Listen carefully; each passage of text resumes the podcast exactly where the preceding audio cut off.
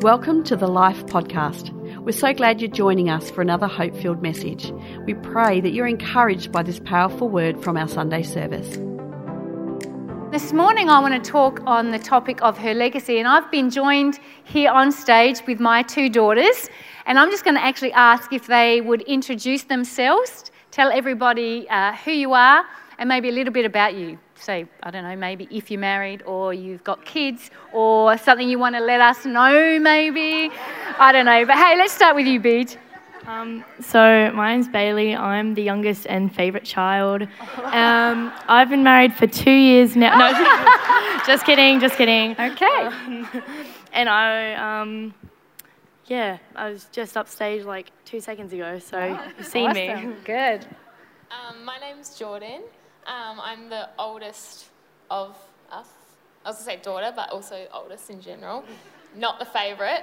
Bailey's right, she is the favourite. Um, and I am married, and I've been married for just over two years now. Awesome, it's good, wonderful. Well, we're talking about her legacy, and we just want to remind us that a legacy to me is about making a contribution to the next generation. And I believe there's no greater opportunity than the role of motherhood to be able to make that contribution to the next generation. But we have to remember that the Bible refers to the church as the family of God. It talks about us being the household of faith. So I want us this morning to have a revelation that it's not just the responsibility of mums to leave a legacy, but it's actually the responsibility of every believer to leave a legacy for those uh, who are following. And so this morning I'm going to look at a scripture. It's Psalm 78. It's often referred to as the hymn for the home. So I'm just going to encourage if you've got your Bibles with you, if you'd like to turn to Psalm 78. And uh, if you don't, um, it will come up on the screen there. But there are four principles that Psalm 78 covers that we should be passing on to the next generation, the legacy that we need to leave. And we're going to discuss those this morning. But I'm going to read first Psalm 78, verses 1 to 7. It says, My people, hear my teaching. Listen to the words of my mouth. I will open my mouth with a parable. I will utter hidden things, things from of old, things we have heard and known, things our ancestors have told us we will not hide them from their descendants. We will tell the next generation the praiseworthy deeds of the Lord, his power, and the wonders he has done. He decreed statutes for Jacob and established the law in Israel, which he commanded our ancestors to teach their children, so the next generation would know them, even the children yet to be born, and they in turn would tell their children. Then they would put their trust in God and would not forget his deeds, but would keep his commands. As I've already mentioned this morning, I believe that we have a responsibility to leave a legacy, to tell the next generation. Um, but it's also a responsibility of the next generation to walk in the legacy that you and I have left. And so this morning, I just thought we're going to discuss these principles uh, with my daughters because I thought we could talk about what we've done in terms of the principles that are in Psalm 78 as parents to be able to lay the generate uh, to lay um, the principles for the legacy, but I want you to hear from them how they have taken hold of that and walked in that legacy. So, the first thing that I see, the first principle contained in Psalm 78, is that we've got to teach our children God's greatness. Verses 1 to 4, it says, Tell about his power and the wonders that He has done. You see, we need to tell this next generation about the wonders of God. We need to tell them what God has done. I believe that those following behind us should be awestruck at this amazing God. And we do that obviously through Bible stories. You look at accounts in the Bible. We do that about recounting great men and women of the faith who've gone before us and some of their testimonies. But one of the greatest ways we can tell people about the greatness of our God is to share the testimonies that He's done in our world, the things that He's done for us, where He's come through, when we've invited Him through prayer and we've uh, asked Him into our situations and circumstances. And when we sit with our children and tell them how great God is, what He did, what I faced, and how that implication on my life and what outworked in that, it's how we lay a legacy with doing it. It's our responsibility. And I just want to actually start by asking you, Geordie, Can you tell me what that looked like for you growing up in our house?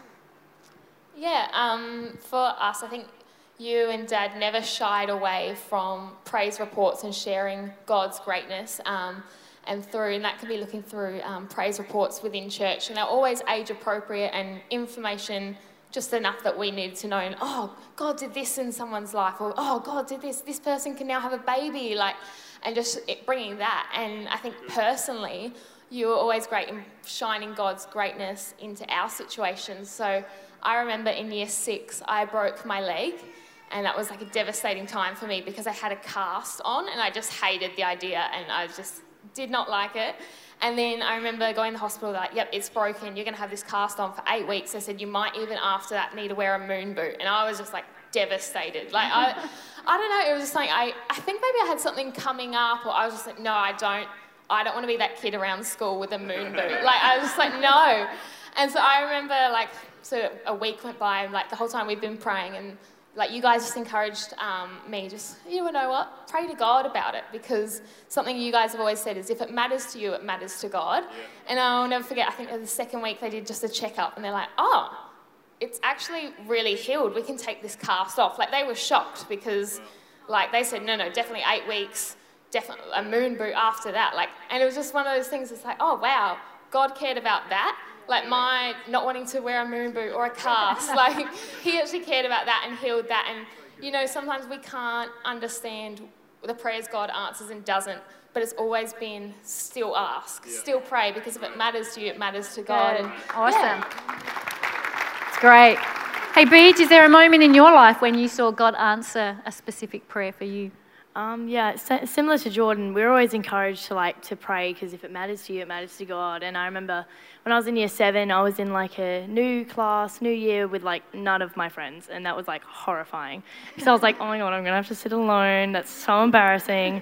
so I was like, I just remember throughout the year, I was just praying to God, I just need a friend. I need like a close friend. I need someone that's gonna be there for me. And um, it was it was really cool. He opened up this opportunity to get to know one of my classmates who I'd never really spoken to. She wasn't even like new that year. She just I just hadn't spoken with her, and um, now we're really close friends because of that year. So that was just like a really cool thing that God's greatness has done for me. Awesome, good. All right. So number one on your Beej. We teach our children God's greatness, but the other thing Psalm 78 says we need to do is we need to teach our children God's word. He says he decreed statutes and established the law in Israel. And what we have to understand, that word statutes there is sometimes translated testimony. Now, it's not talking about our testimony, it's talking about God's testimony. And the general idea is to talk about when you obey God, blessing comes, and when you disobey God, hurtful things and harmful things can happen. So, we're to teach our children so that they don't get beaten down by the storms in life. Because storms happen, things happen to us in life, but we don't want them to be swayed by the chaos of culture or beaten by the storms of life. We need to teach them God's statutes, God's word, so that they can apply it in their own life. I read a quote once where it says, Bury the seed deep in the soil so the tree will stand strong in the storm. Now, Beej, I want you to give us an insight into what learning about God's word looked like at home, because I'm sure people think as a pastor's kid, there's something that magical, super that we do. But how about you give us a bit of an insight what that looked like at home? Um, well, growing up, my friends have like joked about like, oh my gosh, do you like just do Bible studies every day? Is that what you do like at home? And I was like, no, like. um, but one thing we have always done is we've always prayed like every night before bed. We've always prayed. We've always quoted like scripture because we know healing is in God's word. And I remember in 2019, I went through like a really rough patch of like where I really struggled with anxiety, and um, I've always kind of grown up as like a more anxious child. I know like you saw me up here earlier singing, you know, performing, but like I wouldn't even do kindy recitals when I was younger. Like that was like terrifying. So being able to do that now can only come from like God and His Word that I've like prayed every night. The scripture, 2 Timothy 1 verse 7, um, talks about how we've not been given a spirit of fear, but of love, power, and a sound mind. And that's really been my mantra. And that's because we've grown up with you and Dad always telling us like if you're struggling, you can go to God, you can go to His Word, and there's always an answer there. Great, great. George, perhaps you can tell us what we've done that maybe help you know and apply God's Word. Yeah, um, I think we always have this saying like, "What's your one thing?" Um, so when you come on a, on to church on a Sunday and you drive home, and we learnt the lesson pretty fast. So they would say you get in the car and you knew it was coming, so you had to like you'd be prepared. So you flick through your notes. And so Dad would always ask the question, "How was this morning?" And you'd be like, "Oh, good," but good was never good enough. Like you knew you have to. So he's like, "Okay, what's your one thing?" So because obviously we hear like a whole um, sermon, we hear all these like great points, but it's like, what's the one thing you can carry into your week? And so that's what. So then that became like a habit. It's like you got to have your one thing. and even um, recently, Mitch's girlfriend came over, and he prepped her in the car because he's like, Dad's gonna ask, what's your one thing? He's like, good is not good enough. so she's like, oh, okay. so we like set her up in family culture. But yeah, I think that made it so much easier. It's just finding that one thing. What's the one thing I can take away this week? What's the one thing I can work on this week rather than oh, it seems so overwhelming. And then sometimes you're like, oh, that whole message was for me. But yeah, what's that one thing I can outwork? Great, great. I know Bailey downplayed it. You saw a little bit of her in that video where she's so she's with Alicia and she's so shy. I mean, I don't know laser vision. I don't know what the concern is there that you think I have. But she was really, really, really super shy. So what you saw today is a testimony of Bailey taking what we have laid out, the foundation of God hasn't given you a spirit of fear, Beej, but He's given you one of power, of love, and a sound mind. And we have declared that over her every day. We pray it every night, even now, last night. Is it true? She lays on her bed, dad lays one side, I lay the other. We talk about our day, we pray for her, and we always pray that over her because we've understood what the cripplingness of anxiety and the cripplingness of being worried about the wrong things, but for her to have an understanding that God didn't give it to me. And she's got that because we've laid a legacy of no, God hasn't given that to you. God hasn't, doesn't mean you're not experiencing it. We're just saying let's re- recognize where the source is. And she, I just, I'm so proud to be able to watch her because it's okay for us to lay that foundation, lay that foundation, leave that legacy. But she has applied that legacy and she's walked in that. So, Bay, we're so proud of you. It's amazing what you've done. Hey, the third principle I see in Psalm 78 that we're to uh, leave for our kids is we're to teach our children how to trust God. It says, He commanded our ancestors to teach the children. And parents, here's where we have to recognize and understand that we teach our children to trust God by trusting Him ourselves. We can't say think one thing and do another. We've just, you know what, we have to model this. A lot of these principles we're talking about is about us modeling to the next generation. It's not about just do it because I've said. It's about I'm going to show you how this works. So we need to model it to our children. They learn from those who practice. And you cannot expect to lead the next generation into an area and a place that you yourself haven't been. And another quote that I read today was The sin and misery of man is that he has forgotten God by forgetting what God has done for him. And parents, that's why in that first um, point about just declaring God's greatness, tell people what God has done because we're so we've got such a great forgettery. We forget all the good things of God and we remember all the bad things of life. And we've got to understand, you know what? Stop forgetting what God has done, but proclaim what He's done because when times are tough, and things don't work out the way we thought, we, we remember no, God was faithful. God did, did it then, He can do it now. And many of you may know the story of 2016 as a family. We travelled, uh, transversed Tony's uh, life and death situation, his sickness. Um, Geordie, I'd like you to share with us maybe how did Dad's health challenge work out for you? How did it affect you, the things that happened in 2016? Yeah. Um, during Dad's health challenge, it was interesting because obviously we knew he was unwell and in hospital and then came out of hospital. But it wasn't until quite some time later that I remember he was up on stage preaching about it and he shared about um, the infection count and how serious it was that he like almost died and sharing the story about Dan and how he was there and that really horrible night. And I remember sitting there like, oh, like I didn't think that was it was that bad. Like I was like, I know he was in hospital, but I didn't think it was that serious. That oh, he almost died, and I just didn't realize that. Um, and I think for me, I was grateful in the sense of that was showed how mum modelled that season because it wasn't a fake oh, just put on a brave face because I don't want the kids to know. It was a genuine trust in God that He's got this, and no matter what's going to happen, I have faith that He'll work this out for the good.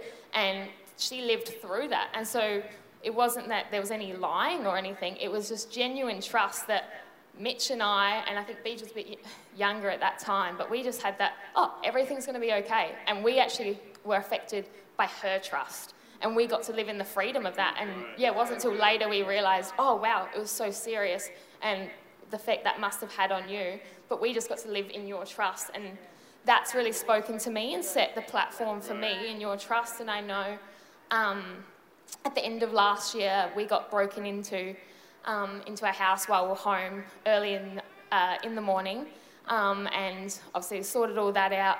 And it is a scary, confronting time. Um, but I just remember being like, no, we're not going to be a slave to fear. And in the same way that that was modeled to me, I'm like, I've got a choice to make now and live in God's trust. It's, it's going to work out. And when people say, oh, are you afraid to go home tonight? Or, oh, is it really scary, like sleeping at home? It's like, no, I've got trust in God that it's going to work out and it's going to be okay. And that's what I've learned. From Great. Awesome. Really good. Just, I'm going to move on to the fourth principle in a minute, but I just want to pick up something Geordie said. She said how she didn't realize how serious it was. And I want to digress on this.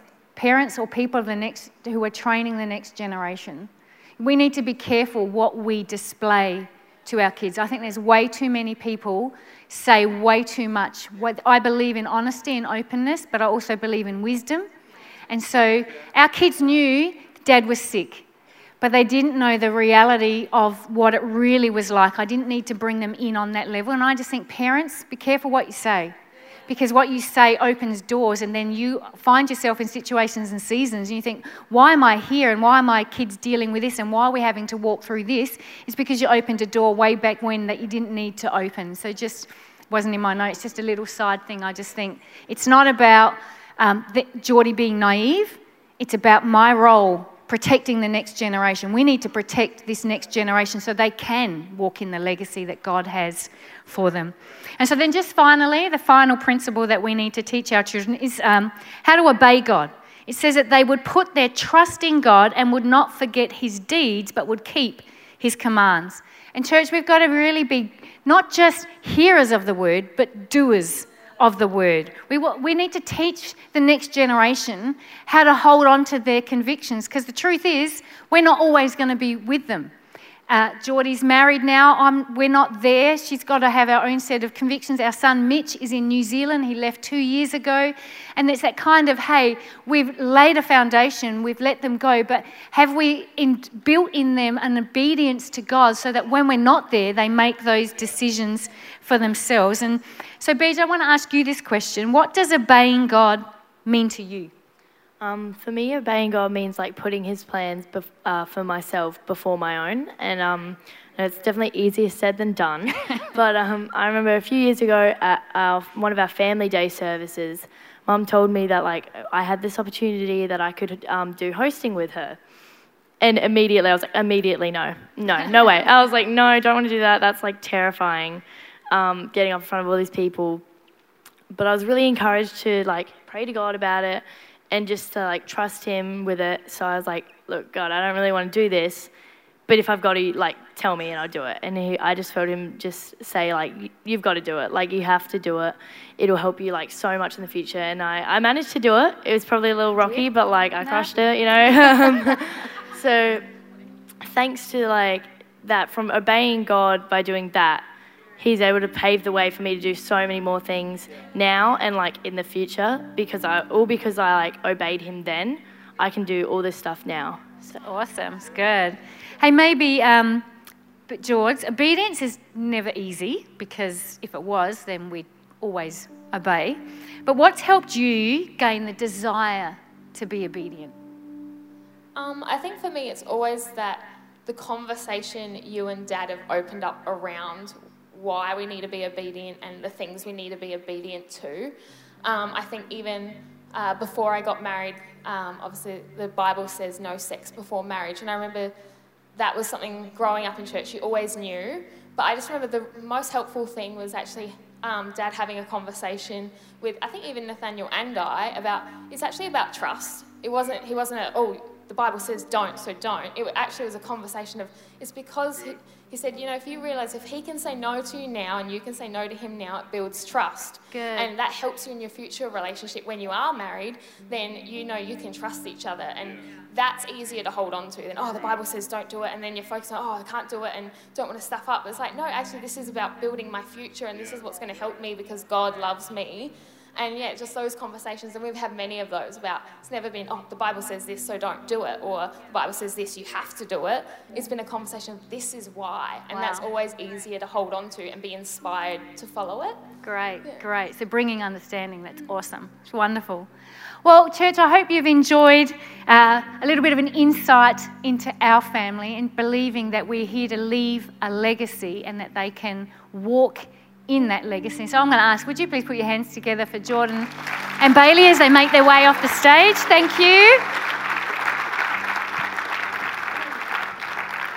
You know, classical poet Virgil wrote this As the twig is bent, so the tree inclines. And the Bible says in Proverbs 22, verse 6, in the Amplified Version, train up a child in the way he should go, teaching him to seek God's wisdom and will for his abilities and talents. And even when he is old, he will not depart from it. The next generation, those who are coming behind us, can't walk in what they don't know.